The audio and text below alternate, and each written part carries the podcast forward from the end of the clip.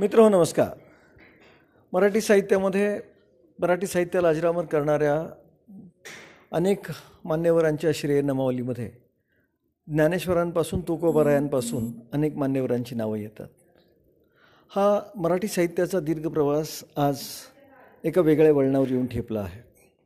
एकविसाव्या शतकाच्या उंबरठ्यावरती असताना मराठी वाचक मात्र मराठी पुस्तकांपासून नकळत दूर जातो आहे. नवी पिढी या वाचन आनंदाला मुक्ते आहे असं काहीसं दिसतं आहे.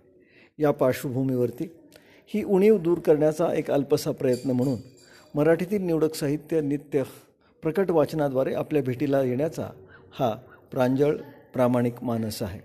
मला निश्चित विश्वास आहे की याद्वारे साहित्यातून होणारी अल्पसी सेवा मराठी मनाला दूरदूरच्या मराठी रसिकांना निश्चित आनंद देईल.